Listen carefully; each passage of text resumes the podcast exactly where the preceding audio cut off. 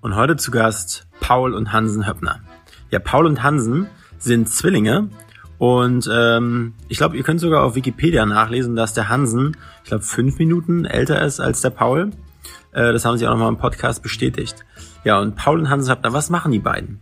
Die beiden sind die ultimativen sexy Badass Travel Dudes. Ich weiß nicht, ob ich sie hundertprozentig genauso vorgestellt habe in dem Podcast, aber ähnlich. Das haben sie auf jeden Fall ziemlich gefeiert.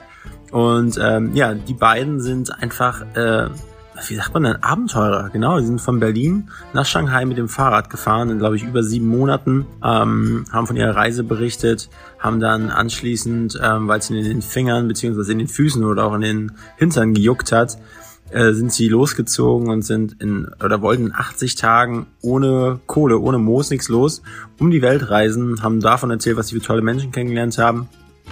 Und jetzt, äh, wie sie quasi zu Unternehmern geworden sind, Unternehmer mutiert sind und äh, was sie für ein tolles Produkt im Schlepptau haben, das erfahrt ihr in diesem Podcast. Viel Spaß!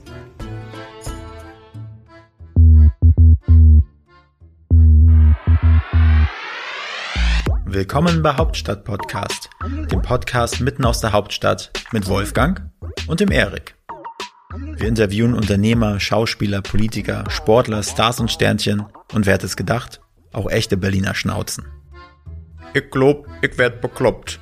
Dit muss ich mir jetzt mal geben. Wenn ihr keine Folge von Hauptstadt Podcast verpassen wollt, dann abonniert uns doch einfach auf allen Kanälen und vergesst nicht euren Freunden und eurer Familie davon zu erzählen. Moin und herzlich willkommen beim Hauptstadt-Podcast mit Erik und und den äh, Wolfgang, der sich gerade noch fix die Ärmel hochgekrempelt hat. Und heute zu Gast haben wir nämlich zwei ganz besondere Gäste. Das ist unser erster Podcast, äh, bei dem wir zwei Menschen, Personen, äh, äh, ja, Objekte aus Fleisch und Blut gegenüber sitzen. Und zwar ist das der Paul und der Hansen Höppner. Und das sind die beiden krassen, sexy Travel Twin Dudes. Vielen Dank für dieses wunderbare Intro, Wolfgang. alle, alle draußen, nicht, das, das sollte soll. ich so sagen. Das sollte ich so sagen. Das haben wir vertraglich vereinbart. Ja, sonst wären sie nicht zu uns in den Podcast gekommen. Also. Ja. Ja, habt ihr wir was, wollten ja auch unbedingt bei euch in den Podcast kommen. Also nachdem wir jetzt zwei Jahre lang gewartet haben, das endlich mal machen zu dürfen, ja. Und jetzt in dieser langen Warteschlange, die ihr habt, äh, reingelassen habt, äh, fühlen wir uns natürlich sehr geehrt. Ja, und das Taschengeld hat geholfen. Genau. Ja. also, Jungs, ähm, was gab es heute Morgen bei euch zum Frühstück? Bei mir noch gar nichts. Ich habe bisher nur Kaffee getrunken. Ähm, ich habe gestern lange gearbeitet, stimmt, ist auch Frühstück. gestern lange gearbeitet bis um eins und äh, heute Morgen nicht rechtzeitig aus dem Bett geschafft, um noch zu frühstücken. Bei mir gab es einen Toasty mit Erdnussbutter. Geil. Sehr gut. Okay, das ist eigentlich nicht die Standardfrage, die sie sonst stellen, sondern unsere Standardfrage, unsere Einstiegsfrage ist nämlich die. Genau, wir fragen jeden Gast eigentlich, weil wir ja Hauptstadt-Podcast Berlin, was mögt ihr an Berlin und was gefällt euch vielleicht nicht so richtig gut? Hm, also ich wohne jetzt seit 13 Jahren in Berlin und äh, es liegt also auf der Hand, dass es mir mehr gefällt als nicht, würde ich sagen. ähm, und also Berlin ist für mich äh, eine sehr freie Stadt. Das habe ich eigentlich in anderen Städten, in, in denen ich in Deutschland gelebt habe, nie so erlebt, dass äh, auch äh, alle Regeln, ähm, die es deutschlandweit so gibt, äh, hier auch gerne mal ähm, äh, missachtet werden dürfen. Ähm, das gibt irgendwie eine sehr viel große Kreativität und, und Freiheit, finde ich. Und ähm, vielleicht so insgesamt kann man immer sagen, ich, ich, ich wundere mich immer so ein bisschen, dass eigentlich Berlin, ausgerechnet Berlin, die Hauptstadt von Deutschland ist, wo doch Berlin eigentlich gar nicht so repräsentativ ist für Deutschland. ähm, also für den, für den Rest von Deutschlands finde ich immer irgendwie so ein bisschen äh, seltsam. Aber ähm, genau, und das, was mich stört an Berlin, ist natürlich der graue Winter. Das ist jetzt sicherlich auch nichts Neues. Da würden wahrscheinlich alle Leute sagen, ja, äh, kann ich unterschreiben. Und äh, ja, zurzeit natürlich äh, die ähm, äh, fehlende Freizeitbeschäftigung in Berliner Clubs, in Berliner Bars, äh, was man halt eigentlich alles so in Berlin ganz toll immer alles machen kann in seiner Freizeit. Also ich mag ähm. die Seen um Berlin drumherum wirklich sehr. Und das Wasser im Allgemeinen. Deswegen wohne ich auch am Wasser und äh, ja. ich bin sowieso ein großer Wasserfan und freue mich immer, wenn wieder Sommer wird, genauso wie Paul, wenn man dann das Wasser auch wieder nutzen kann. Ähm, ja. Und ansonsten tatsächlich, da wird wahrscheinlich, äh, werden wahrscheinlich drei Millionen Berliner nicken, wenn man sagt, äh, der Winter ist grau und äh, Scheiße. nicht so spektakulär. Das ist Ach so, und scheiße. den Hauptstadt-Podcast mögen wir natürlich. Genau, richtig. oh, danke schön, danke. Ja. 95 Prozent aller unserer Gäste sagen, die mögen uns. Äh, sie, sie hassen das Fahrradfahren und sie hassen Fahrradfahrer in Berlin. Ihr seid Ui. ja auch schon den einen oder anderen Kilometer hier gefahren. Mhm. Wie steht ihr zu dem Thema? Also da muss ich ganz klar sagen, ich wäre dafür, dass jeder, der Auto fährt, auch ähm, mindestens einmal Fahrrad fahren muss. Ähm, ja. Also wenn du einen Führerschein machst in Berlin, dann musst du auch den Führerschein auf dem Fahrrad machen, um zu verstehen, äh, dass Fahrradfahrer Autofahrer übersehen können und umgekehrt, dass man da mal so eine Kommunikation schafft, die zwischen beiden stattfinden.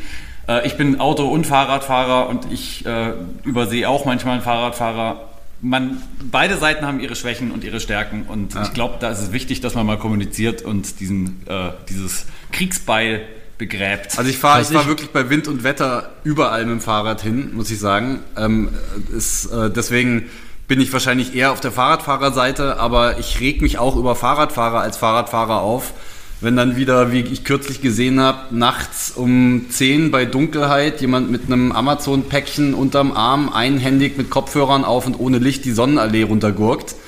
Und ich mir denke, du willst doch eigentlich überfahren werden, oder? Also das ist so. Ähm, Bitte überfahr mich. Ja. Ja, und wenn dann noch dazu kommt, dass sie die Verkehrsregeln nicht kennen, weil sie selbst keinen Führerschein haben, dann wird es kritisch. das ich, ist eben genau das, was ich, was ich denke, was tatsächlich ja. ein großes Problem ist, dass so eine große Differenz zwischen ähm, der Wahrnehmung, wie bin ich im Recht, was ist Recht, wie, inwiefern muss ich Rücksicht nehmen, inwiefern nicht gibt und das führt, glaube ich, zu dem großen Diskurs. Aber im Allgemeinen muss ich sagen, Fahrradfahrer sind in meiner Meinung schon die besseren Stadtmenschen, weil sie weniger die Stadt verpesten und auch keine Staus verursachen. Ich fahre aber auch selber Auto, wenn es sein muss. Also ich habe da keine ganz klare Position. Es gibt übrigens für Fahrradfahrer eine lustige Anekdote vielleicht. Äh, das war mir gar nicht bewusst bis vor kurzem, aber wenn du als Fahrradfahrer keinen Führerschein hast, keinen Autoführerschein und dann dabei erwischt wirst, wie du zum Beispiel betrunken Fahrrad fährst oder über eine rote Ampel fährst oder so, dann kann einem die Fahrradfahrerlaubnis entzogen werden. Hm. Das geht ja, das tatsächlich. Das ist einer Freundin von mir passiert. die, äh, ich gehe jetzt auf keine Details ein, aber. Darf sie dann ähm, noch Dreirad umsteigen, oder? Nee, die darf jetzt nicht mehr am Straßenverkehr teilnehmen. Also weder mit Fahrrad noch mit sonst irgendwas. Laufen darf sie noch? Laufen darf sie, ja. Aber ähm, alles andere ist ihr untersagt. Okay. Aber was ich auch gehört habe, äh, wo sich die Politik gerade unterhält, dass an, an jeder Ampel im, äh, in der Zukunft immer ein Ringrichter stehen soll für die Fights zwischen Fahrradfahrern und ähm, Autofahrern. Mit so einem Megafon am besten. Ja. Und einem Live-YouTube-Kanal. Die gibt's doch schon ab und zu. Die sind dann mit so Polizeiklamotten und äh, winken dann irgendwie so. und das, verstehst du das richtig? Da wird dann quasi der Autofahrer mit dem Auto und der Fahrradfahrer mit dem Fahrrad in einen Ring gesetzt und dann kämpfen die gegeneinander. Ich glaube, das ist ein ungleicher Kampf. Nee, eigentlich, eigentlich ist es nur, wenn, wenn sofern, es gibt da so ein Spannungsbarometer, was der, was der Typ da in der Hand hält und wenn er merkt, okay, da baut sich gerade irgendeine Spannung auf zwischen Fenster zu oder langsam schon runtergekurbelt und dem Fahrradfahrer, der noch mit dem Helm hat und schon pöbelt und ans Auto klopft, dann schreitet der ein und sagt, so Jungs, mal ganz ruhig hier. So ein Schlichtungsbeauftragter. Ja, genau, richtig, genau. Okay, ja. Damit hätten wir auf jeden Fall keine Arbeitslosen mehr in Berlin, wenn wir das an jeder Ampel machen würden. Das ist äh, vielleicht eine also, gute Lösung. Also, also ihr beiden Twins, ihr seid ja beide, äh, ich glaube, 1982 in Singen am Hohen Zwiel geboren, richtig? Und, genau. ähm, und jemand von euch ist älter. Wer ist denn das von euch beiden? Der da, der Hansen. Muss so viele Minuten, wie die Hand Finger hat. Ja. Und äh, sag mal, äh, der eine hat ja längere Haare, der andere kürzere. Hattet ihr, also in, wahrscheinlich in der Kindheit haben sich eure Eltern Spaß daraus gemacht, euch nicht wie, nicht, nicht wie zwei Püppchen auf dem Sofa zu drapieren, aber habt ihr sozusagen das, das doppelte ähm, äh, Höppner gespielt? Nee, ich wurde schon mit längeren Haaren geboren. und, mit, und mit Rotzbremse. Direkt so rausgekommen. nee, also kennt wir Film, haben. Kennt ihr Film voll normal? Entschuldigung, den voll normal. Da kommt er ja, auch schon mal nicht so aus. Stimmt. Richtig. Okay, gut. Äh, ja, so ein bisschen Fukuhila versuche ich mir auch gerade wachsen zu lassen, wie man vielleicht sieht. Geil, das Äh, sieht gut aus. Geht Das in soll, die auch Richtung gut, jetzt auch das schon. soll auch gut im, im, Ähm. im, im Windtunnel gut sein, wenn ihr mal wieder sozusagen Aerodynamik testet. Ähm, ist genau die richtige Fahrradfahrfrisur eigentlich. Ähm, genau, also wir haben, äh, ähm, äh, als wir klein waren, tatsächlich verschiedene Phasen durchgemacht als Twins. Und äh, eine Phase war, wo man, glaube ich, die macht jeder Zwilling durch, äh, sich sehr ähnlich sein will und auch alles zusammen macht. Und dann gingen wir auch noch in die gleiche Schulklasse, das war bis zur dritten Klasse. Und äh, unsere Lehrer und Schulkollegen alle haben uns immer auch genau gleich wahrgenommen und wir haben auch immer genau die gleichen Noten gekriegt, egal wie unterschiedlich auch unsere Arbeiten waren. Und daraufhin haben unsere Eltern dann irgendwann einen Schritt gewagt, den ich ihnen bis heute hoch anrechne, nämlich uns in unterschiedliche Klassen zu stecken. Dazu mussten wir sogar die dritte Klasse wiederholen, weil es nämlich nur eine vierte Klasse gab in diesem ähm, äh, Jahrgang. Und ähm, ich habe, also wir haben also die dritte Klasse wiederholt. es, bei, Das ist unsere Ausrede. Das ist unsere Ausrede. Eigentlich Genau. war es wegen mangelnder Leistung, aber und äh, waren ab dem Moment dann in unterschiedlichen Klassen eben. Und ähm, äh, das war für uns am Anfang die Hölle. Wir haben überhaupt nicht gewusst, warum unsere Eltern uns das antun. Mittlerweile sind wir aber heilfroh darum. Anschließend daran kam dann nämlich die Phase, dass wir eigentlich so unterschiedlich wie möglich sein wollten und äh, strikt getrennte Freundeskreise hatten und äh, jeden Morgen einen Abgleich gemacht haben, dass wir auf Garantie auch nicht auch nur die gleiche Unterhose anhaben. während wir Zwillinge in der Klasse hatten, die angefangen haben zu weinen, wenn sie unterschiedliche Socken anhatten, weil sie vergessen haben anzugleichen. Und das hat sich dann eigentlich durchgezogen. Wir haben dann auch eine ganz lange Zeit gehabt, wo wir eigentlich fast gar nichts miteinander zu tun hat, hatten, fast zehn Jahre. Und ähm, dann irgendwann wieder diese gemeinsamen Abenteuer für uns entdeckt, die, ähm, von denen wir sicher gleich auch noch erzählen werden. Und ähm, die ähm, ja, dann wieder dazu geführt haben, dass wir uns wieder etwas aneinander angenähert haben. Aber wir haben als Zwillinge schon eher sehr viel Zeit getrennt verbracht. Also, ähm, jetzt teilen Ja. wir uns Kopfhörer. Jetzt zahlt euch Kopfhörer und äh, wie gesagt, das haben wir im Vorgespräch schon äh, analysiert, auch, auch chemischen Test gemacht. Die wurden vorher nicht gereinigt. Also es ist jetzt Schmalzaustausch im Gang. Wobei wahrscheinlich auf rein Biolo aus rein biologischer Sicht der Schmalz eh auf, basierend auf der gleichen DNA ungefähr äh, Ja. äh, austauschbar Okay, sein könnte. Da, da stelle ich mir jetzt immer diese, diese Szene in Jurassic Park vor, wie der, wie der Alte da äh, steht und dann quasi das kleine Männchen die DNA von den Dinos erklärt und wie dann. So, so stelle ich mir das auch gerade vor, die Höppner-DNA, alles klar.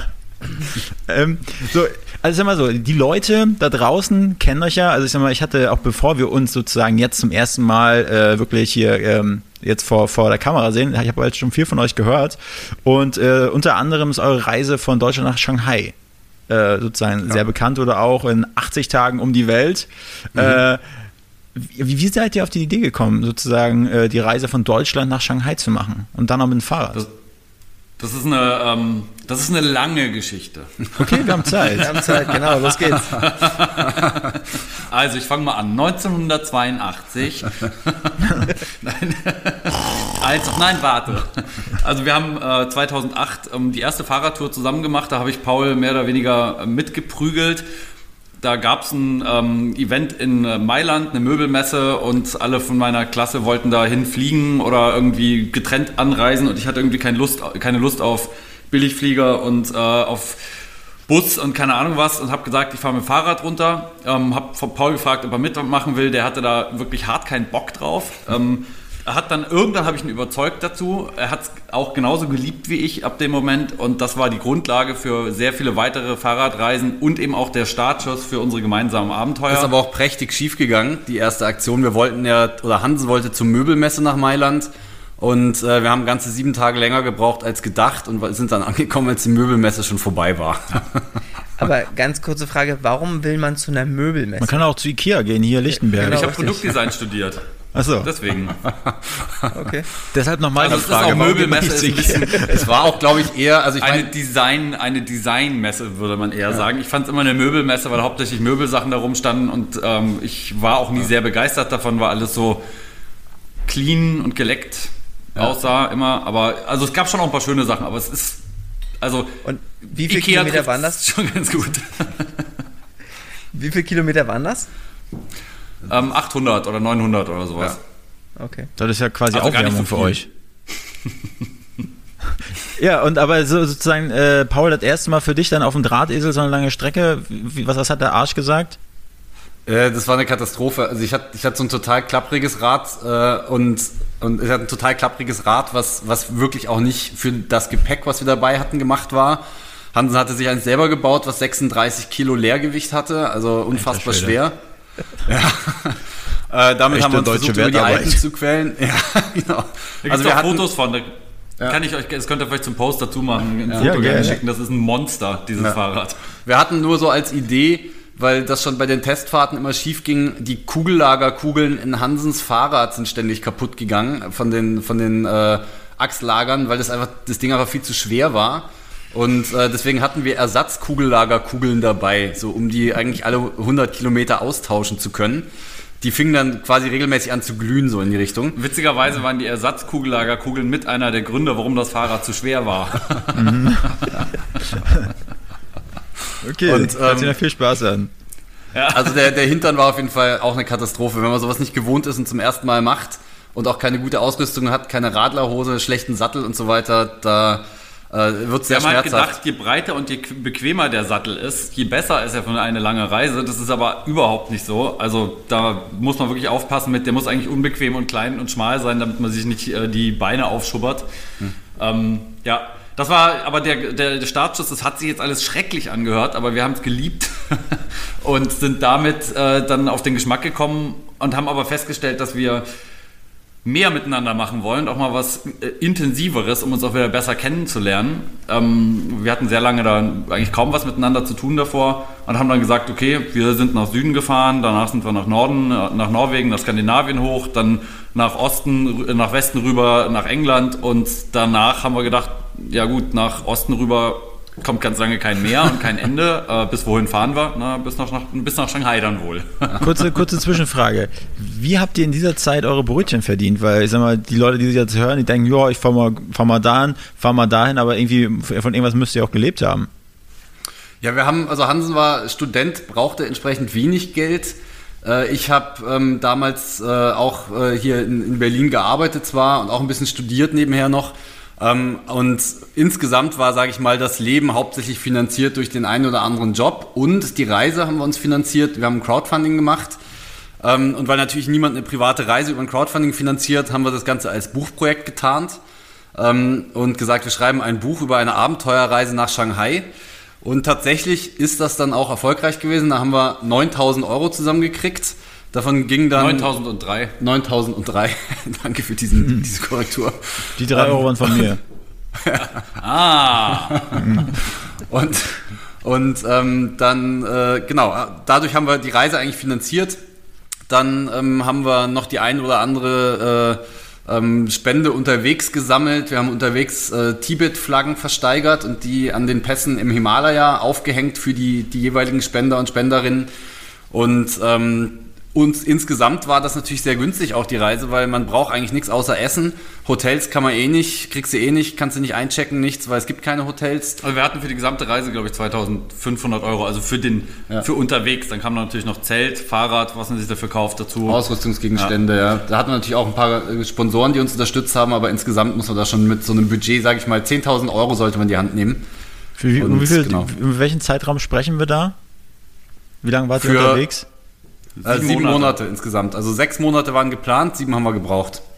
Und ähm, jetzt mal für mich so, also mit wem habt ihr vorher gesprochen, also um euch auf diese Reise vorzubereiten? Ich meine, das ist ja für mich eigentlich wie so eine Glaskugel. Ja, was, was könnte ich dann brauchen? Ich kenne diesen, diesen Film mit Reese Witherspoon, wo sie da so einen, den äh, PCT lang äh, wandert und hat irgendwie so einen fetten Rucksack, der größer ist als sie selbst, hat alles drin und im Endeffekt äh, ja, hat man da nochmal richtig ausgemistet. Wie war denn das bei euch? Äh, wir haben zum Glück einen äh, sehr netten, hilfsbereiten Menschen online gefunden. Martin Moschek äh, heißt der der so ein bisschen auch äh, unser Vorbild war damals. Der hat eben Weltreisen gemacht, auch mit einem Freund zusammen mit dem Fahrrad. Ist auch übers Himalaya gefahren mit dem Fahrrad, äh, weit vor unserer Zeit. Mhm. Also ein richtiger Pionier in der Richtung. Und der hat ähm, uns bereitwillig Informationen gegeben darüber, was das Fahrrad können muss, was man mitnehmen sollte, was man auf keinen Fall braucht, mhm. äh, wie man eine Route plant, äh, lauter solche Sachen. Also der äh, hat uns da sehr viel geholfen und das ist tatsächlich auch was, also wenn jemand jetzt zuhört und äh, Bock hat auf so eine Reise, äh, diese Bereitwilligkeit zu helfen, haben wir uns auch äh, angeeignet und wollen das auch mal gerne weitergeben. Das heißt, wenn jemand eine Reise planen will, keine ja. Scheu haben, einfach eine E-Mail schreiben, auf Instagram schreiben, keine Ahnung was und fragen. Äh, wir helfen wirklich sehr gerne, weil mein Leben hat das krass bereichert und mhm. ich äh, denke, dass Menschen, die da Lust drauf haben, äh, ähm, auch. Das machen sollten, definitiv, weil es eine unglaubliche Reise war. Und welche, ähm, auf welcher Plattform habt ihr erstmal das Crowdfunding gemacht? Also, wo habt ihr das Geld eingesammelt? Äh, wie, wie, hieß die wieder? Die gibt es mittlerweile gar nicht mehr. Das Pling, war eine, okay. Ach, Pling war das. Ja. War, eine, war eine der ersten Crowdfunding, oder ich glaube sogar die erste Crowdfunding-Plattform in Deutschland. Ähm, ja. Und das war damals noch tatsächlich auch so ein bisschen, ich nenne es immer die, die, die Goldgräberzeit der äh, Crowdfundings weil damals die Leute das äh, ähm, dieses Modell oder dieses Prinzip war noch so neu, dass die Leute sehr dankbar für jedes Projekt waren, was es gab sozusagen, immer auch sehr bereitwillig ja. ge gespendet haben. Ähm, das hat sich jetzt mittlerweile ja dann zu was entwickelt, äh, was eigentlich mehr Marketing bedeutet als sonst irgendwas. Das heißt, man macht eigentlich nichts anderes als eine gigantische Marketingkampagne und versucht damit irgendwie die Leute über das Crowdfunding dazu zu bringen, ähm, äh, ein Projekt zu unterstützen. Ähm, aber damals war das noch relativ leicht. Crowdfunding ist im Grunde genommen jetzt nicht mehr dieses, äh, ich stelle ein Projekt online und wenn das irgendwie auch nur ansatzweise was Cooles ist, werde ich mit Geld überschüttet. Äh, so war es ja. mal eine Zeit lang und ähm, jetzt mittlerweile ist es so, egal wie geil dein Projekt ist, ähm, du musst dann mindestens ein ordentliches Marketingbudget reinstecken, ansonsten gehst du einfach hinter all den anderen Projekten, die ein ordentliches Marketingbudget reinstecken, unter. Es wird halt auch oft genau. einfach als äh, Marktforschung für Produkte verwendet. Ja. Hm. ja. Und jetzt stelle ich mir vor, ihr habt dann Geld eingesammelt, ihr habt irgendwie eine Crowd hinter euch. Äh, was waren hm. jetzt hm. eure Gedanken, eure Ziele, die regelmäßig zu informieren, mitzunehmen? Ähm, oder habt ihr euch das Geld eingesteckt und gesagt, hier, vielen Dank und äh, tschüss, wir fahren jetzt erstmal. Also was, was war da so eure Gedankengänge? Genau so Natürlich auch was, was zurückzugeben, mitzumachen. Also wie, wie seid ihr da vorgegangen? Wir haben geplant, damals war uns Social Media eigentlich eher noch ein Fremdwort. Das heißt, ja. ähm, äh, das haben wir eigentlich gar nicht über Social Media dokumentiert und so weiter, sondern wir hatten geplant, Leuten, die uns unterstützt haben, als Dankeschön schön von unterwegs Postkarten zu schicken. Wir haben ähm, ein Dankeschön gehabt äh, als äh, für das Crowdfunding, also so eine, so eine Art, ähm, das vielleicht das noch kurz am Rande. Beim Crowdfunding gibt man ja immer etwas zurück für die Spenden, die man bekommt. Ja. Und wir haben zum Beispiel angeboten, für 10 Euro bekam man ein kleines Steinchen vom höchsten Pass des Himalayas, den wir überqueren würden. Ähm, dummerweise war diese 10-Euro-Schwelle ähm, die, die Schwelle, die alle genommen haben. Wir hatten also am Ende einen ordentlichen Sack Kies dabei, als wir über den Himalaya gefahren sind. Ähm, und dann gab es sowas wie, dass wir ja. Straßen unterwegs benannt haben nach Leuten, also Straßenschilder aufgestellt haben. Es gibt ähm, in China, mitten, mitten in China irgendwo den Marlene Boulevard, ja. äh, mitten in den Bergen, der ganz sicher vorher nicht so hieß und äh, Okay. Und dann einiges anderes noch und natürlich gab es die äh, ähm, auch die, die Version eines Fotobuchs und lauter solche Ideen hatten wir da reingebracht. Und äh, natürlich ist das auch eine Community gewesen, die, weil eben unsere Social Media Communities noch gar nicht so ausgebaut waren, die auch in erster Linie auf so dem persönlichen Netzwerk beruht hat. Ne? Mhm, das, sage ich mal, erstes und zweites Level des persönlichen Netzwerks, das hat dann eigentlich dazu geführt, dass die uns unterstützt haben. Und wir haben okay. natürlich einen äh, Blog geschrieben, äh, sehr viel, sehr viel äh, jeden Tag, jeden zweiten Tag ja. einen Blog geschrieben. Mhm. Haben auch ab und zu mal äh, Videos äh, rausgeschickt und äh, die veröffentlicht. Haben eine Live-Route gehabt, wo man uns verfolgen konnte. Irgendwie ja. quasi GPS getrackt, wo sind wir jetzt gerade. Mhm. Ähm, und so also haben wir uns quasi bei den Leuten bedankt dafür und sie so versucht, so gut wie möglich ja. mitzunehmen auch. Und da ist ja jetzt schon ja wirklich ein bisschen her. Wie viele Leute habt ihr damals erreicht über euren Blog und beispielsweise, also wie viele Leute waren da jetzt regelmäßig ähm, und, und haben, das, haben das verfolgt? Fünf? okay. Ja, ähm, meine Mutter, ja, hört sich doch gut an. Die waren auf jeden Fall treue, treue Fans. Ähm, wir hatten am Anfang fast gar keine Follower auf unserem Blog. Den, der hat sich dann hauptsächlich, glaube ich, auch über so ein paar Zeitungsberichte ähm, äh, verbreitet ja. weil die eine oder andere Zeitung auf uns aufmerksam geworden ist. Und ähm, dann irgendwann hatten wir interessanterweise auch sehr viele Leser aus Peking, Ähm, unserer Erklärung nach hatte das damit zu tun, dass äh, wir öffentlich im Blog gepostet hatten, dass wir versuchen werden, nach Tibet einzubrechen, was ja nicht erlaubt war damals. Und ich vermute, die chinesischen Behörden haben sich das dann regelmäßig reingezogen, um zu schauen, ob wir denn da Fortschritte machen. Okay. Okay. Also, die Reise. Ihr seid dann irgendwann losgestrampelt. Was für eine Jahreszeit war das? Das war im April, ähm, am 6. April, an unserem 30. Geburtstag war das. Ähm, eine keine so gute Idee, weil man am Abend vorher natürlich ordentlich bechert. Ja. Und wir quasi mit einem richtig dicken Kater losgefahren sind. Haben dann auch 20 Kilometer am ersten Tag geschafft bis zum. Müggelsee. Da ist uns das erste Mal klar geworden, was wir uns da vorgenommen haben. Da hatten wir dann quasi was, ein Fünftausendstel, nee, ein, äh, ein Fünfhundertstel von der Strecke geschafft. Ah. Und, nee, Fünfhundertstel? Also ungefähr, Ja, ja. ja, ja, ungefähr. Und ähm, dann ging es weiter über Polen, Litauen, Lettland, nach Russland. Also wirklich eine, eine damals noch sehr feuchte Angelegenheit, sehr kalt im April. Ja, Wir haben es auch dieses Jahr wieder gesehen, irgendwie Ende April noch Schneefall und Hagel. Wir hatten in Polen zum Teil Minusgrade morgens aus dem Zelt kriechen und das hat sich dann aber schlagartig geändert, als wir in Russland angekommen sind. Also da war es dann Mückenhölle. Okay. Dann ging es quasi ab Russland durch Kasachstan weiter, ab Kasachstan durch China. Und ein interessanter Fakt ist dabei, dass China tatsächlich von hier nach Shanghai die komplette Hälfte der Strecke ist. So riesig ist dieses Land. Das heißt, wenn man in China ankommt, hat man dann nochmal 6500 Kilometer vor sich, um ans andere Ende von China zu kommen. Habt ihr dann auch Einwegstäbchen dabei gehabt? ja, natürlich. Ting, ting, ting. Äh, mich würde mal interessieren, äh, weil ich glaube, wenn wenn man die ganze Reise nochmal aufwühlen, das, äh, äh, da können wir wahrscheinlich, äh, wie war es, äh, sieben Monate erzählen. Aber äh, so, ich weiß nicht, so drei Highlights und also drei, drei, also für, für euch persönlich die geilsten Momente und die drei beschissensten Momente. Die drei beschissensten Momente, fangen wir mal mit denen an. Erst die schlechten, dann die guten Nachrichten. Die drei beschissensten Momente, einer von den äh, beschissensten Momenten war auf jeden Fall, als Paul wiederholt krank wurde, vor der, kurz vor der chinesischen Grenze. Wir hatten noch irgendwie vier Tage Zeit oder fünf Tage Zeit, weil dann unser chinesisches Visum abgelaufen gewesen wäre, was wir ja schon in Deutschland beantragt hatten. Ähm, und das war ein Moment, wo wir dachten, wir ähm, scheitern. Ähm, wir haben es dann aber trotzdem noch geschafft. Dann gab es noch äh, äh, tausende weitere drei beschissene Momente. also so, so wirklich äh, viele, viele Streitmomente, wo wir uns richtig miese äh, angezickt haben. Also wirklich Paul einmal mit so einem Felsbrocken vor mir stand und den auf mich, aber dann doch nicht auf mich geschmissen hat. Und Äh, du in der letzten und Sekunde auch den Snickers im Mund geschoben hast.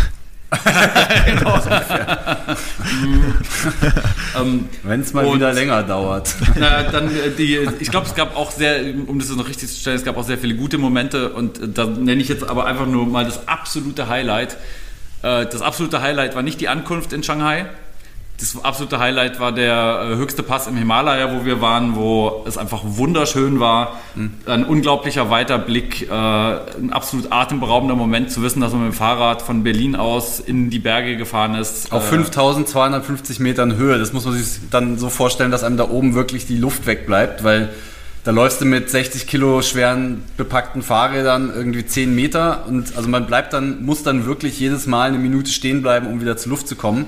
Weil da die Luft dermaßen dünn ist da oben, dass man äh, da an Sport, sportliche Aktivität, wie man es normalerweise kennt, gar nicht denken kann. Das kann man sehr gut vergleichen, eigentlich fällt mir auf, gerade mit Maske tragen. Aber dann so eine äh, FFP2, wo fast nichts durchkommt und Ja. dann irgendwie einen Marathon laufen. Ja. Ich nehme mir da so einen alten Darmstrumpf. Das ist einfach. Ich dachte schlimmer, aber okay. Nein, nein, nein, nein, nein, nein, nicht schlimmer, Erik.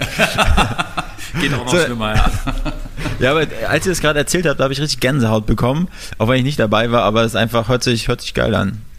Ja, ja. Das ja wenn du das mal machen willst, wir geben dir gerne Tipps, ne? Ja, ich, ich wollte, äh, ich wollte sowieso äh, euch fragen, ich habe nämlich in zwei Wochen steht mir eine krasse, krasse, krasse Reise bevor, 160 Kilometer nach Stettin. Und ich weiß noch nicht, ob ich Thermounterhosen mitnehmen soll und was ich alles einpacken soll. Ja. Du, da lass uns doch mal gesonderten Termin vereinbaren, Ja. da können wir uns gerne mal so einen Tag zusammensetzen und einen Workshop machen. Okay. Stettin Ja, ist schon heftig. Respekt. Okay, aber dann seid ihr in Shanghai angekommen und habt erstmal, ähm, also fährt man dann die Strecke wieder zurück oder fliegt man? Fliegen. Das war äh, sieben Monate äh, hingekämpft und 13 Stunden zurück. 18. 18 Stunden zurück, okay, gut. Man merkt, so langsam lässt das Gedächtnis nach, aber glücklicherweise habe ich ja meinen älteren Bruder, der hilft mir dann immer wieder auf die Sprünge. Ja. ähm, und äh, das war schon auch, äh, also die, die, dieser Moment, diese Reise beendet zu haben, war zwar kein Highlight, aber ein sehr emotionaler Moment, weil man muss sich vorstellen, wenn man sieben Monate lang immer on the road und jeden Tag weiterfahren und so ein spartanisches, aber schon auch wirklich äh, sehr intensives Leben führt und dann auf einmal in der Großstadt und zum Flughafen und ins Flugzeug steigen und zurück und dann auf einmal wieder zurück nach Deutschland katapultiert ist, ne, da fällt man schon in ein ganz schönes Loch. Also auch mhm. weil einem die natürlich einerseits diese körperliche ähm, Bewegung fehlt. Ne? Also man kann ja im normalen Leben jetzt nicht jeden Tag irgendwie acht Stunden oder zehn Stunden Fahrrad fahren. Das, das lässt sich einfach mit dem normalen Leben nicht vereinbaren. Ja. Dann könnte man so einen Laptop-Halter fürs Fahrrad erfinden, dann würde das gehen. Dann kannst du arbeiten beim Fahrradfahren. Tolle Idee und dann auf dem Tempelhofer Feld im Kreis fahren. Ja. Ähm, aber das war natürlich ein Loch und dann aber halt auch so dieser, dieses Gefühl, jetzt wieder so ein bisschen gestrandet zu sein. Ne? Also dieses Nomadenleben, was man da so hatte, das ist einfach was, was extrem viel Freiheit mit sich bringt. Man hat alles dabei, was man braucht. Man ähm, ist jeden Tag komplett unabhängig und frei hinzugehen und zu tun, was man will. Man hat natürlich gewisse Einschränkungen, was Visa angeht und auch äh, irgendwann muss man natürlich auch immer wieder irgendwas zu essen organisieren, aber letztendlich ist diese, ähm, äh, diese Art von Reisen ohne viel Gepäck einfach unfassbar ähm, viel Freiheit. Ohne viel Gepäck, 60 Kilo. was, was, was, habt ihr da in der Zeit so am, am meisten vermisst? Waren das mal irgendwie Chicken Nuggets von McDonalds oder äh, habt, ihr, habt, ihr, habt ihr Freundinnen zu der Zeit gehabt oder habt ihr immer noch?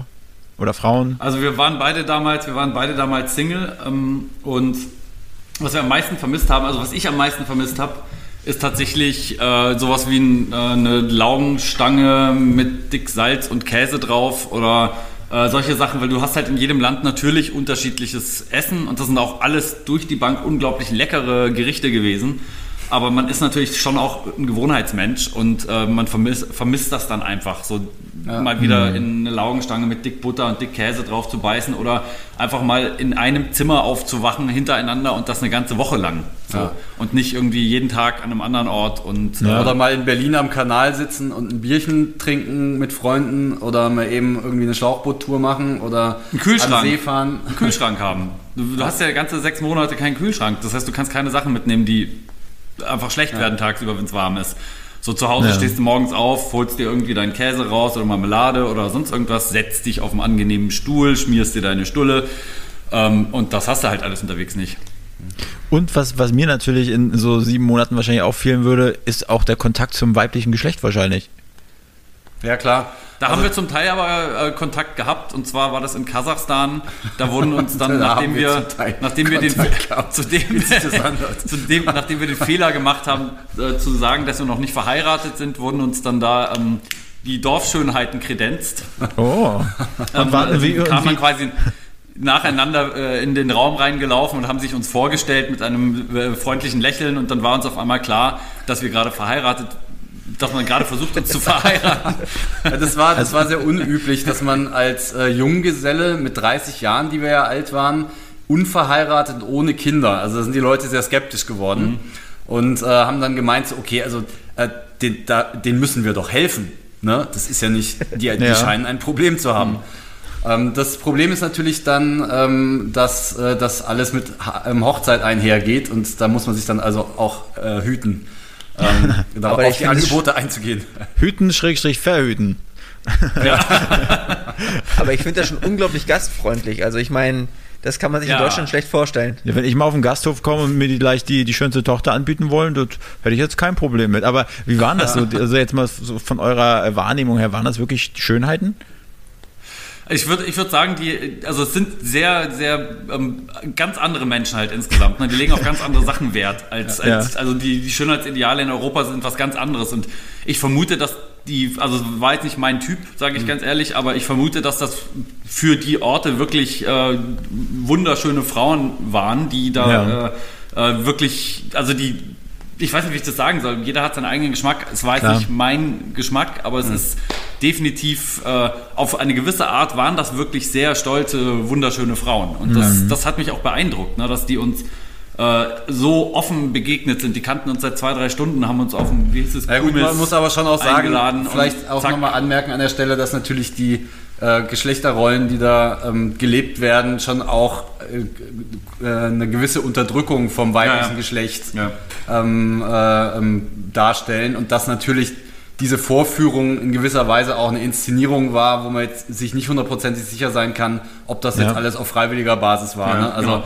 das heißt, da würde ich jetzt auch mal kritisch fragen, ob das nicht vielleicht ähm, ja, äh, Also alles es war, sicher, es war sicher nicht auf Gleichberechtigung basiert, aber ähm, die insgesamt hat es den, den Eindruck gemacht, als ob das, als ob die Leute in dieser Situation damit zufrieden sind, aber das können wir natürlich als Außenstehende schlecht beurteilen. ist. Zumal wir Und kein Wort auch- Kasachisch oder Genau, und das ist auch was, was, was definitiv äh, nicht, äh, ähm, nicht aus meiner Sicht nicht äh, ähm, gut ist. Also so eine Ungleichberechtigung und Ungleichgewicht. Und wenn ich jetzt ins Fahrradfahren denke und ich meine, ihr seid jetzt lange Fahrrad gefahren, ihr seid, äh, habt euch den ganzen Tag wahrscheinlich mit euch selbst beschäftigt, habt dann auch ein Mantra entwickelt, um halt weiterzufahren.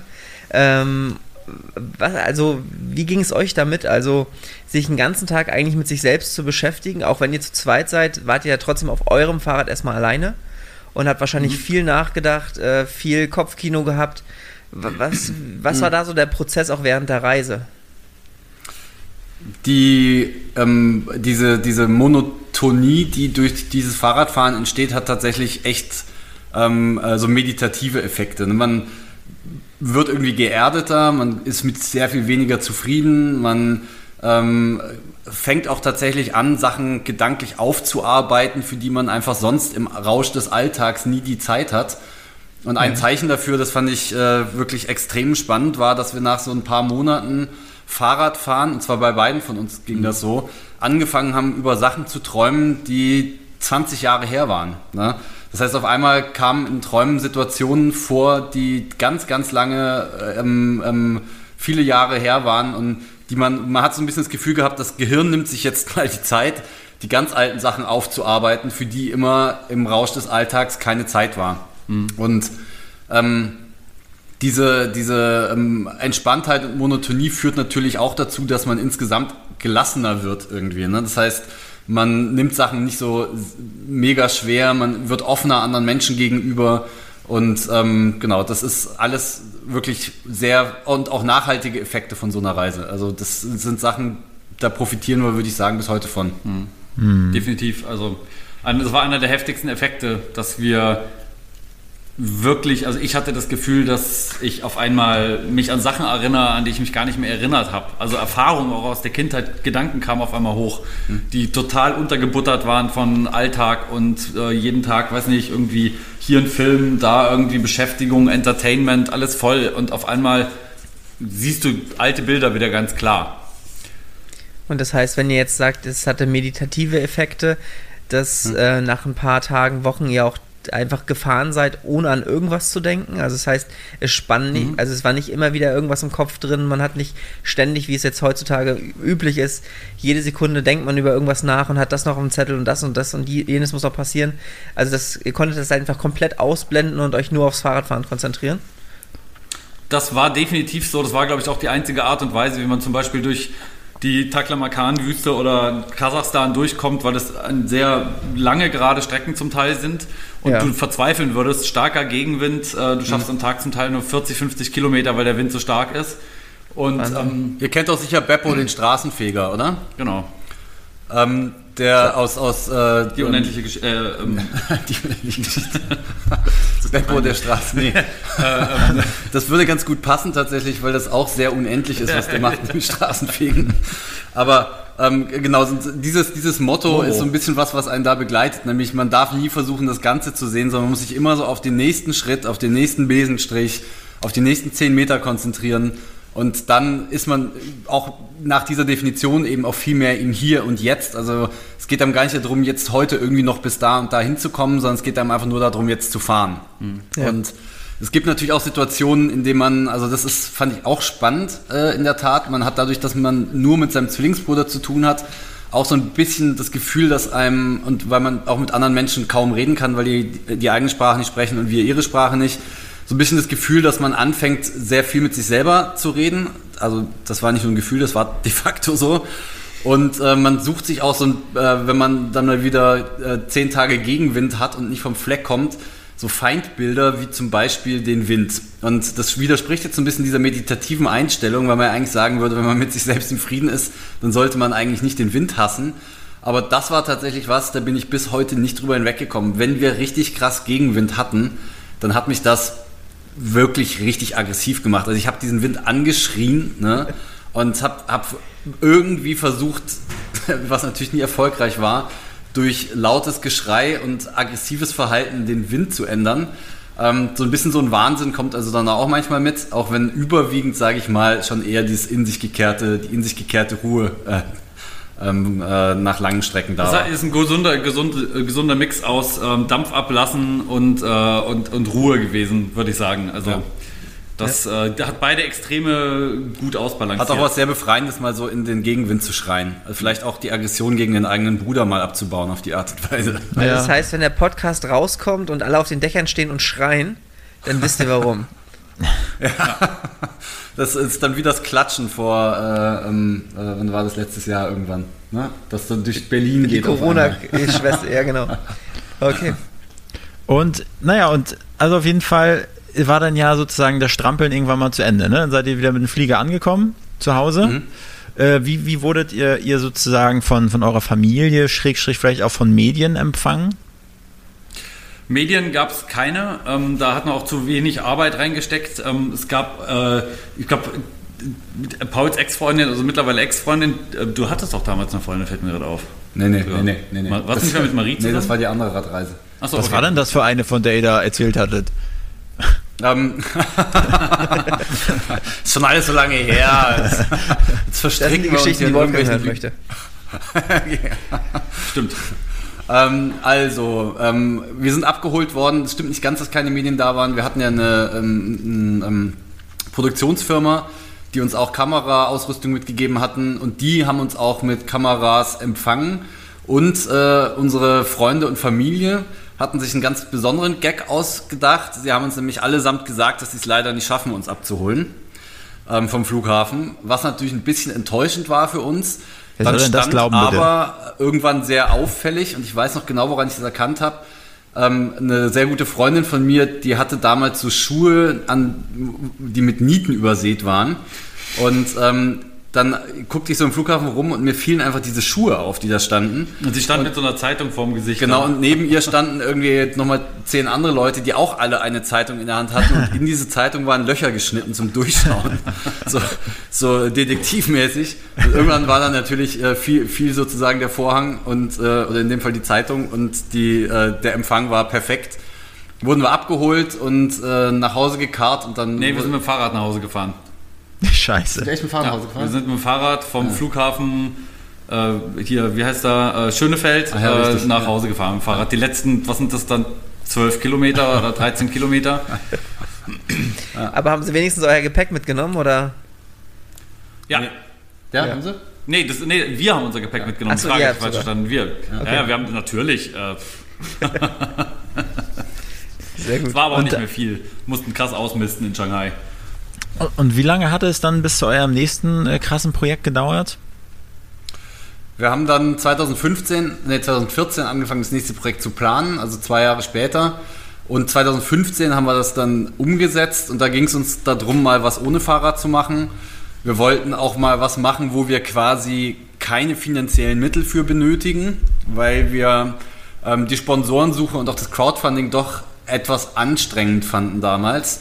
Das mhm. ist halt einfach so, wenn man noch unbekannt ist, ist es schwer, an Sponsoren zu, zu kommen und Crowdfunding äh, war uns dann irgendwie auch zu viel Arbeit für zu wenig äh, ähm, äh, Return sozusagen und wir haben dann uns überlegt, eine Reise ganz ohne Geld und ganz ohne Fahrrad zu machen. Und äh, nachdem ich dann erst gedacht habe, lass uns doch versuchen, ohne Geld durch Europa zu reisen, kam dann wieder Hansen und hat über die Stränge geschlagen, hat gemeint, nein, lass uns doch versuchen, ganz ohne Geld um die ganze Welt zu reisen und lass uns doch versuchen, in 80 Tagen zu schaffen. So. Immer dieser Hansen, ähm, ne? Immer dieser Hansen. Immer dieser Hansen, ja. ähm, ist, ähm, der hat andererseits natürlich dann dafür auch, der treibt das so auf die Spitze, dass es auch wirklich erst interessant wird. Also ich kann mir schon auch mittlerweile gar nicht mehr vorstellen, dass irgendjemand sich dafür interessieren würde, zu sagen, oh, die beiden Höpters sind ohne Geld durch Europa gereist ähm, mhm. äh, in 200 Tagen. Das kann, schon, das kann, schon auch, kann, schon auch, kann auch schon auch spannend sein, glaube ich, nur... Aus ähm, deinem Munde sowas? Ja, es, es, kommt ein bisschen auf die Umsetzung an natürlich, aber äh, also ich fand eine Weltreise insofern spannender, weil das, was wir davor gemacht haben, ja nicht wirklich einmal um die Welt war. Es ist ja quasi einmal die Hälfte gewesen. Ähm, und also deswegen war es, fand ich es interessant, dann jetzt einmal das Ganze rund zu machen und einmal ganz rumzugehen. Und das hat auch also erstaunlich gut geklappt. Ne? Mhm. Also wir sind kein einziges Mal überfallen worden. Ja. Wir sind in alle Länder reingekommen. Nee, stimmt nicht ganz, in eins sind wir nicht reingekommen. äh, und äh, sind immer Welches überall freundlich aufgenommen worden. Es ist das war Myanmar. Da mussten wir dann einen Umweg von, was war das, 2000 Kilometer 4000. oder sowas? 4000 Kilometer in Kauf nehmen. Ähm, also Myanmar ist ja quasi wie so ein Korken im äh, südostasiatischen Flaschenhals äh, wenn man versucht, von China nach Indien zu kommen. Und äh, wenn man nicht durch Myanmar durchkommt, kann man eigentlich nur nördlich durch China und Tibet, was äh, aus bekannten Gründen nicht geht. Oder man geht auf die südostasiatische Halbinsel nach Süden und versucht dann irgendwie nach China rüberzukommen, was aber natürlich ein extra äh, Meer bedeutet, das man über, überqueren muss und natürlich eine ordentliche Strecke ähm, äh, nach Süden, um, um Myanmar rumzukommen. Und noch drei zusätzliche Länder, nämlich Laos, Thailand und Malaysia. Genau. Und in äh, Malaysia haben wir uns dann ähm, äh, sind wir dann vom Flughafen nach Indien äh, rübergeflogen. Da an der Stelle auch gleich noch dazu sagen, ähm, alle Flüge und alles, was wir unterwegs gemacht haben, haben wir uns natürlich nicht einfach gekauft, sondern das mussten wir unterwegs irgendwie organisieren. Das heißt, meine Lieblingsgeschichte ist immer ähm, vom, der Flug von äh, Lissabon nach Kanada.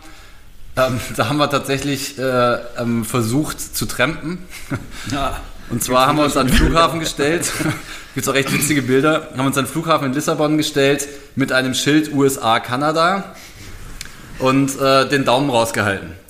Und zwar an einer Stelle, wo Taxifahrer, Busfahrer, Flughafenpersonal, Piloten und so weiter alle immer vorbeikamen. Stretch-Limousinen, wo wir dann gehofft haben, uh, die fliegen mit Privatjet, die nehmen uns doch sicher mit. Und äh, wir haben uns auch fest vorgenommen, das mindestens drei Tage zu probieren, weil wir uns schon gedacht haben, irgendwann wird irgendeine Zeitung oder irgendein Radiosender darauf aufspringen. Tatsächlich kam dann irgendwann eine Airline und hat gesagt, Leute, finden wir geil, äh, das verwursteln wir bei uns auf Social Media, wir nehmen euch kostenlos mit. Die ersten Leute, die mit dem Flugzeug getrennt sind sozusagen. Ähm, und das gab es dann leider, muss man an dieser Stelle noch mal hinzufügen. Es hätte theoretisch geklappt, aber die Airline äh, fliegt nur Transatlantikflüge und ähm, das heißt, die fliegen nur nach Kanada und USA.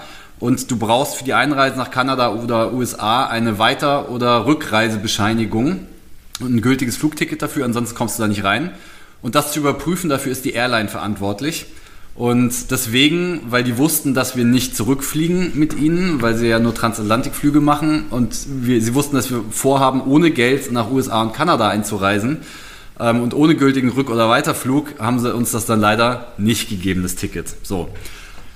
Die Alternative war dann, das hat auch hervorragend funktioniert, Witze erzählen auf der Straße in Lissabon. Und bevor ihr jetzt fragt, nein, diesen einen Witz, den wir immer wieder und immer wieder verkauft haben. Das ist das Gute an, Gute an Witzen, die kann man quasi verkaufen und dann trotzdem nochmal verkaufen. Also wenn man Schmuck verkauft, dann ist der ja danach weg. der Witz nicht. Aber den werden wir euch nicht erzählen. Okay. Ein bisschen bockig jetzt hier. aber der geht viel zu lang, also dann würde der Post Podcast drei Stunden dauern. Nee, nein, so lange geht er jetzt auch nicht, aber wir, ich muss ehrlich sagen, wir haben ihn so oft erzählt, ich ja. kann ihn nicht mehr erzählen und er kommt auch nicht mehr witzig rüber. Also das ist leider. Also gar nicht, gar nicht ähm, schlimm. Überhaupt nicht. Okay, gut. Verlink, mhm. Verlinken wir irgendwo. Ist ja auch eher nicht so ein witziger Podcast, ne? Blogartikel zu oder, oder ein Video. Okay, Genau. dann seid ihr in 80 Tagen um die Welt, habt das, habt das geschafft und seid ihr dann irgendwann zu Tüftlern geworden. Nee, warte doch mal ganz kurz. Was denn? Da ist doch noch eine Frage, Mensch, du kannst doch nicht einfach die 80 Tage um die Welt einfach so, seid ihr dann da angekommen? Also, war Entschuldigung. Dann, war denn da eure, eure Hauptaufgabe sozusagen einfach diese Fortbewegungsmittel euch zu äh, ergaunern oder zu erstehen oder zu er, äh, erarbeiten? Oder äh, konntet ihr auch so ein bisschen noch das Reisen genießen, Dinge euch anschauen? Das würde mich Also wir noch sind dann einfach abschließend interessieren zu diesem Thema. Erik Freutel. Entschuldigung bitte.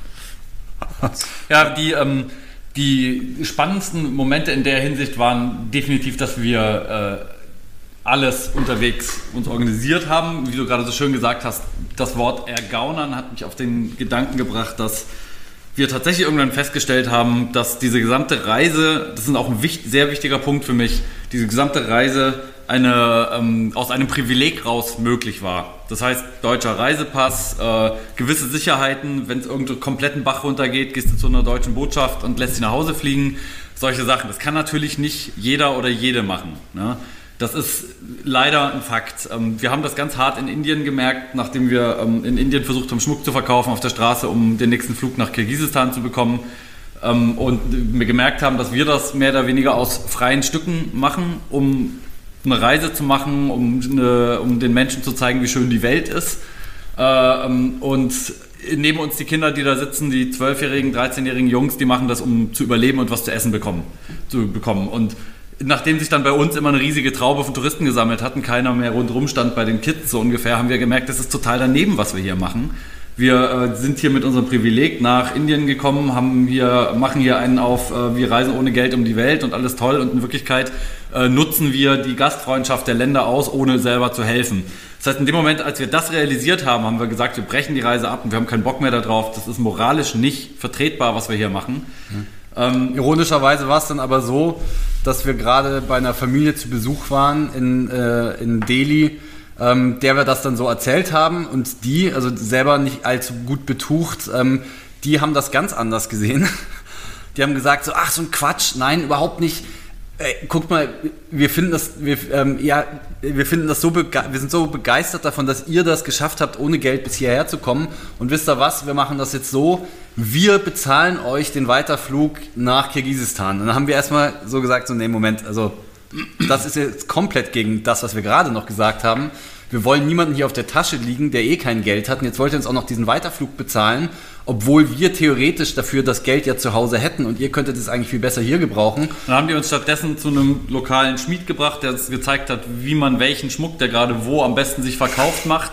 Äh, dann haben, hat uns einer von der Familie täglich in, äh, zu Zentren gefahren oder zu Gebieten in der Stadt gefahren, wo wir diesen Schmuck verkaufen konnten. Und am Ende, als wir dann fast das Geld zusammen hatten, hatten die auch noch unter sich gesammelt und uns noch den Rest da oben drauf gelegt und äh, uns dann den Flug gekauft und zum Flughafen gefahren. Und das, äh, das war herzallerliebst und richtig rührend, weil das genau das Gegenteil von dem war, was wir in dem Moment gedacht haben, dass wir Menschen, wir haben nicht mehr, ich habe nicht mehr daran geglaubt, dass wir Menschen mit dieser Reise begeistern können und wir haben aber genau die Menschen begeistert äh, von der Welt und der Gutmütigkeit, die wir begeistern wollten. Ja. Ja, da kriege ich nochmal Gänsehaut. Ja, ich auch gerade ein bisschen. Und Erik ist sonst wirklich ein Eisblock. Ja, ja, meine Zick, äh, Knie zittern. Okay, gut. Erik, du hattest doch eine nette Frage gestellt. Ja, genau. Ich, ich wollte darauf kommen, wie ihr jetzt von den Weltenbummlern zu den Tüftlern geworden seid, die ähm, mit Produkten glänzen wie diesem hier. Für all die, die es nicht sehen, Wolfgang, beschreib's mal kurz. Es ist äh, ein, ein Ball, der sich wirklich sehr, sehr gut an, anfühlt. Also wirklich sehr, sehr, sehr, sehr sanft, den man sich zum Beispiel ans Ohr hängen kann oder als Christbaumschmuck. Aber prinzipiell ist eigentlich dafür gedacht, dass man da drin äh, Desinfektionsmittel ähm, aufbewahrt und sich dann einfach mal zwischendurch, zack, die Hände desinfizieren kann.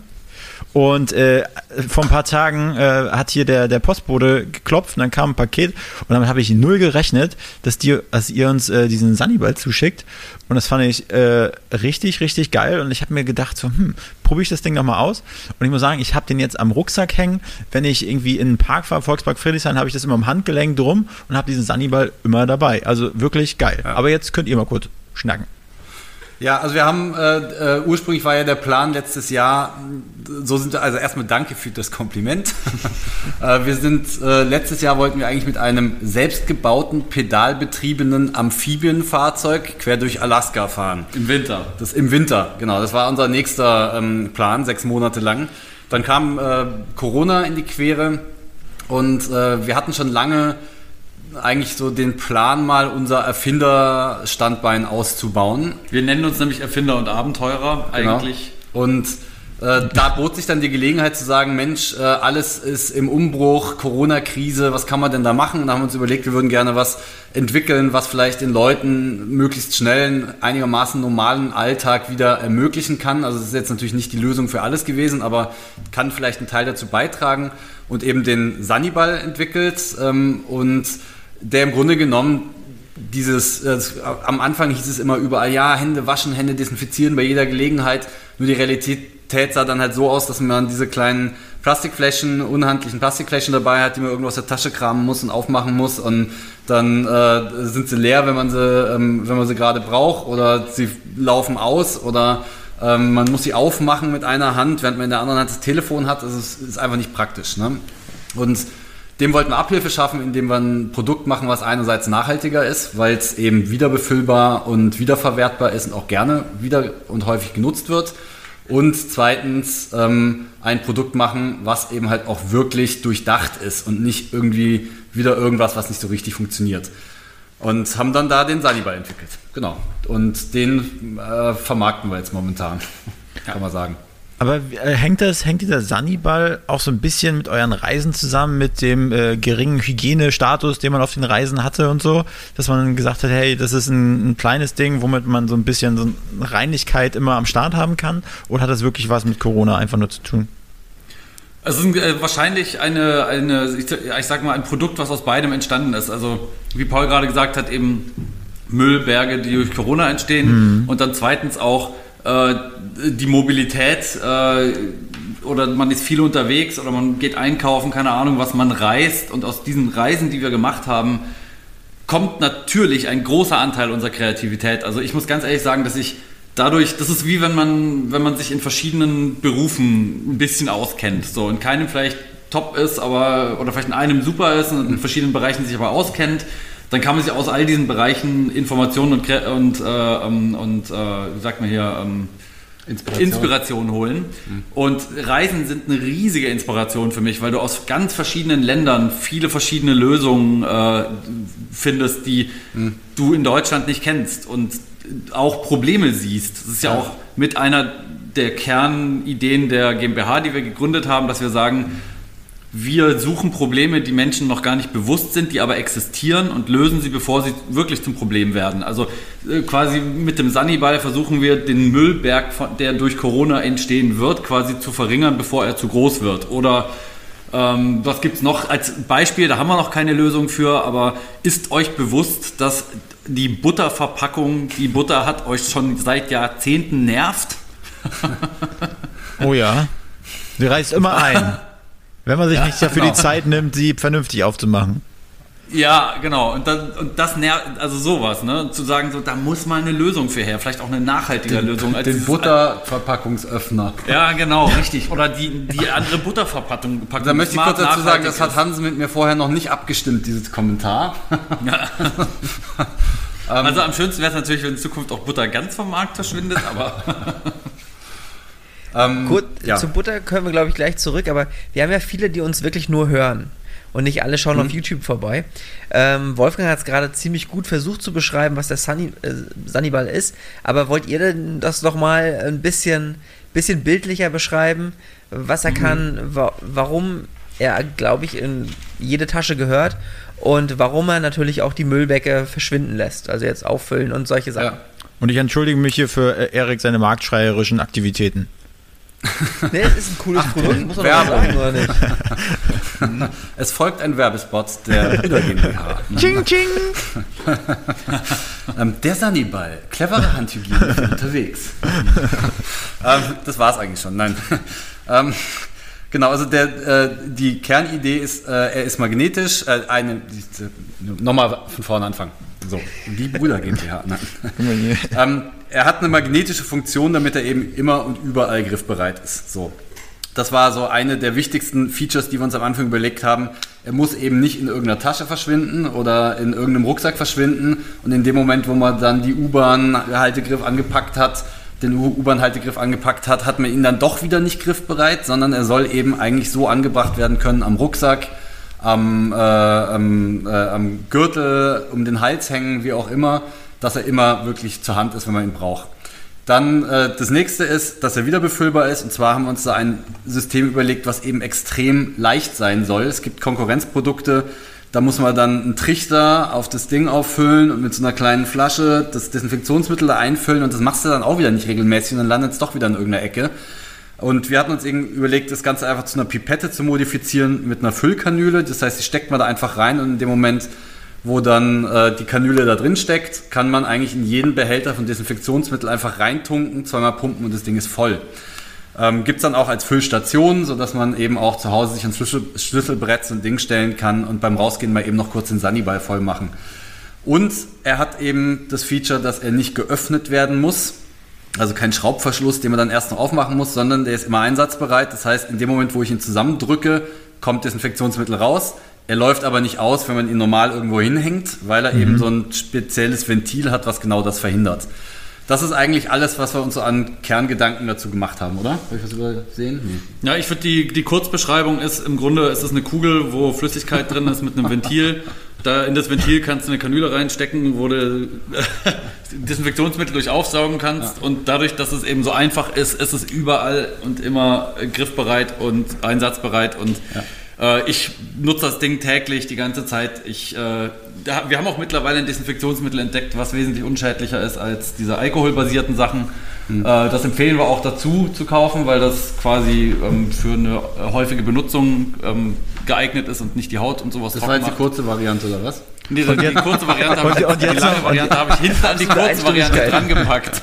Und jetzt noch einmal in sexy. Dieser, dieser futuristische, anmutende Sunnyball also. passt perfekt zu jeder no. Frühlings-, Sommer-, Herbst- und Winterkollektion. Auch an ihrer Gucci-Tasche. Sehr schön.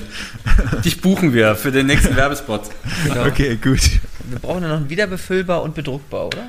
Ja. Dass es ja. auch zu jedem Unternehmen passt und ja. Dann, dann glaube ich, mhm. haben wir den Spot perfekt. Okay, gut. Wo kann man, wo kann man dann diesen, äh, diesen, diesen tollen Ball, äh, der sich wunderbar in meiner Hand schmiegt, äh, dann äh, erwerben? Den gibt es einfach auf sunnyball.shop oder auf Amazon. Okay. Punkt. Sehr schön. Ja. Punkt. Ganz also, kurz. also wir, wir, werden das, wir werden das dort verlinken in, in den Show Notes und äh, aber nur so ein kleiner ja. Hinweis. Ja, Hier gibt es den Sunnyball. Cool. Achtung, Achtung, Sale, Mega. Sale. Hm? Ja. Gibt's noch was, äh, gibt's noch was, was, was ihr loswerden wollt? Wir neigen uns langsam dem Ende unseres Podcasts. Ähm. Hm.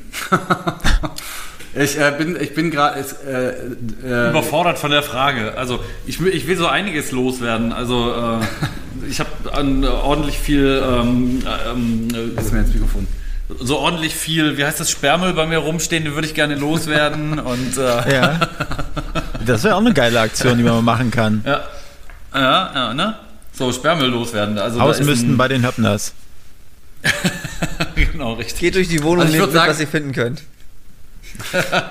nee, ganz so nicht.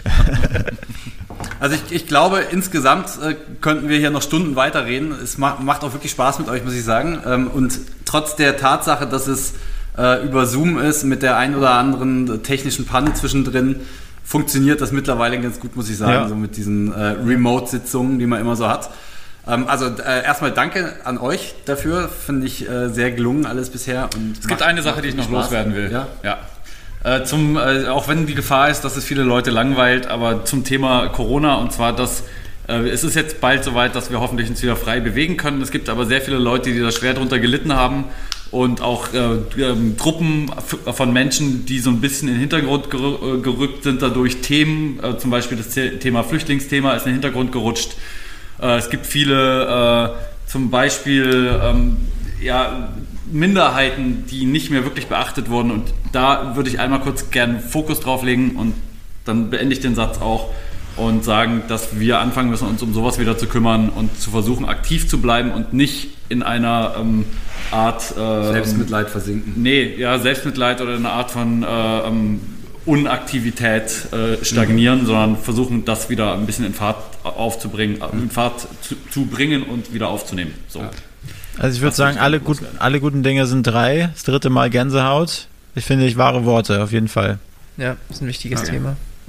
Und ich denke, wir viele, also wir haben viele Themen angeschnitten und da waren auch viele Sachen dabei, wo man dann drüber nachdenken sollte und vielleicht auch mehr lesen sollte und könnte. Mhm. Ähm, wo kann man euch folgen? Also wo, wo seid ihr am aktivsten und sagt, das sind jetzt nicht nur vielleicht Fotos, die wir mal posten, sondern dass man auch eure Gedanken ein bisschen mitbekommt. Also wo seid ihr richtig aktiv unterwegs? Ähm, also richtig aktiv ist, ist schwierig. Ehrlich gesagt, wir haben Social-Media-Kanäle, Facebook, YouTube, Instagram ähm, für unsere Abenteuergeschichten. Die ja. sind jetzt ehrlicherweise ein bisschen eingeschlafen in den letzten sechs, sieben Monaten. Ähm, da, das werden wir demnächst aber auch wieder aufnehmen, sobald wir da wieder die, die, die Luft zu haben und auch, äh, ähm, sag ich mal, wirklich auch abenteuerlichen Content produzieren können. Und äh, das äh, findet man einfach unter Höppner und Höppner, wenn man es googelt. Ansonsten auch unsere Website höppner-höppner.de. Da ist eigentlich auch alles zusammengefasst über unsere Abenteuer und da findet man auch Links zu den Büchern und äh, verschiedenen Videos und unseren YouTube-Vlog, den wir eine Zeit lang gemacht haben und so weiter. Ja. Also wir freuen uns natürlich über, über jeden Follower und Followerin. Perfekt. Und wir verbreiten auch gerne Gerüchte. Was ist so die nächste mhm. große Headline? Nur, nur so unter uns, mhm. hört da keiner zu. die nächste große Headline jetzt von den Höppners. Ja, genau. Oder wie? Richtig. Paul isst bald Frühstück. Dürfen naja, wir das schon sagen?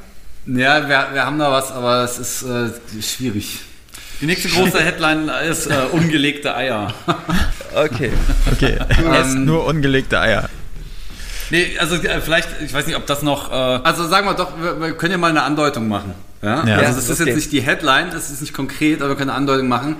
Ähm, es wird sich im Leben eines der Höppners etwas ganz grundlegend ändern. So. Mhm. Mhm. man, könnte, man könnte vielleicht die Headline machen. Er wird das Vater. Leben der Höppners ändert sich oder sowas. Mhm. Könnte okay. sein. Gut. Ja.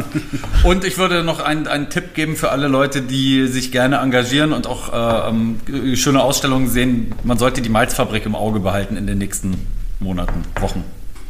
Okay. okay. Es sind ja. viele, viele ungelegte Eier hier, viele kryptische Headlines. So, jetzt aber, die Abschluss, jetzt aber die Abschlussfrage noch. Die Abschlussfrage ja. ist, wen würdet ihr euch gerne als nächstes bei uns auf dem, äh, auf dem Hauptstadt-Podcast-Thron wünschen? Welche Person? Hm, äh, ich würde sagen Frank Sippel. Ja, das ist eine super Idee. Ja. ja. Der ist sehr, äh, der, der, wäre, glaube ich, ein sehr guter Gesprächspartner für euch. Könnt ihr mal recherchieren. Ist ein sehr äh, krass engagierter Mensch, der viele Projekte auf die Beine gestellt hat, viele super Projekte auf die Beine gestellt hat und der meiner Meinung nach viel wertvolle ähm, ähm, Einstellungen und äh, ich weiß nicht, es ist einfach ein, der, der hat ordentlich was zu sagen. Und wenn ihr euch mit ihm schon viel beschäftigt habt, was, worauf genau müssen wir ihn ansprechen? Was ist ein Thema, das wir auf keinen Fall verpassen dürfen? Ähm, Weißt du am besten? Ja, ich würde sagen, ähm, wie, man, wie schafft man es, äh, ähm, Dinge zu verändern, ohne selber vom rechten Kurs abzukommen? Ja. Okay. Stimmt. Spannend. Das trifft sehr ja, gut. Ja. Auf jeden Fall. Sehr gut. Also dann äh, würden wir jetzt in diesem äh, Atemzug die sexy Travel äh, Twin Dudes verabschieden. ja, vielen, vielen Dank. Mit einem jetzt kommt die Strip-Einlage, ja? Wie bitte? Jetzt kommt die Strip-Einlage, ja? Achso, ja, stimmt. Die wollte ich auch noch machen, ja? Okay, Der gut, dann machen wir erstmal. oh, gut, da wäre ich jetzt schon ganz kirre hier. Jetzt sollten wir abschalten. okay. okay. Gut, dann. Da, da gibt es ja die Habt ihr noch ein Schlusswort? Okay, ja, vielen gut, Dank. Und viel Spaß euch. Ciao. Macht's gut, ihr vielen beiden. Vielen Dank Tschüssi. euch auch und äh, hat sehr viel Spaß gemacht. Ja, uns, uns auch. Danke. Macht's Ciao. gut. Tschüss. Ciao. Diese Folge wurde produziert von NextGen Media deiner Full-Service-Marketing-Agentur aus Berlin.